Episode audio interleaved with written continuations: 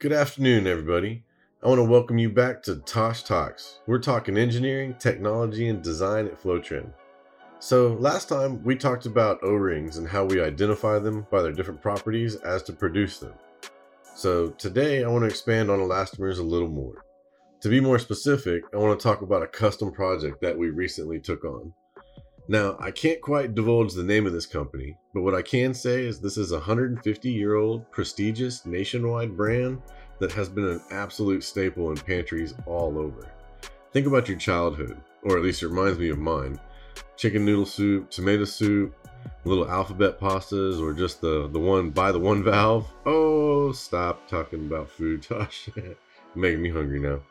Anyway, back on track. Well, this company's dilemma was their factory was full of certain model butterfly valves that had served them well, but unfortunately, the valve maker updated the design, which in turn required an updated design of the seal itself. So, as the valve maker phased in the new, it was out with the old, and boldly, they decided to no longer produce the replacement seals for the older model.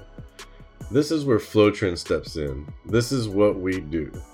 First, we have to get the company to send us one of their older valves. I'm not gonna lie, when we got this thing, it was not in good shape at all.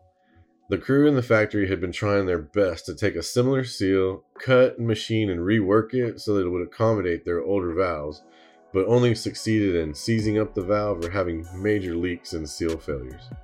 And of course, in the food and beverage world, improper working equipment equals unsanitary conditions, which is definitely unacceptable.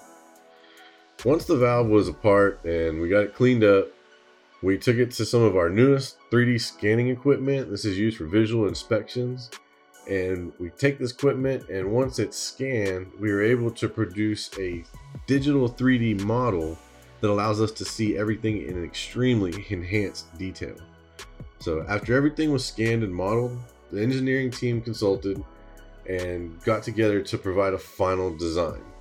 Now, since this seal was an elastomer, this is where our previous knowledge and experience from other projects comes in handy, and quite frankly, made our material selection pretty easy. With all the specifications met and the requirement boxes checked off, it was time to have the seal made and tested. And what better way to test it than to have the client install it at their factory and put it through the rigors? After a month of testing on three separate lines, I can proudly report that our design not only met, but exceeded all expectations and is still functioning flawlessly. The coolest part is with our knowledge and experience of seals and elastomers, down to like the finest details, we got it right on the first try. Now that's getting it done.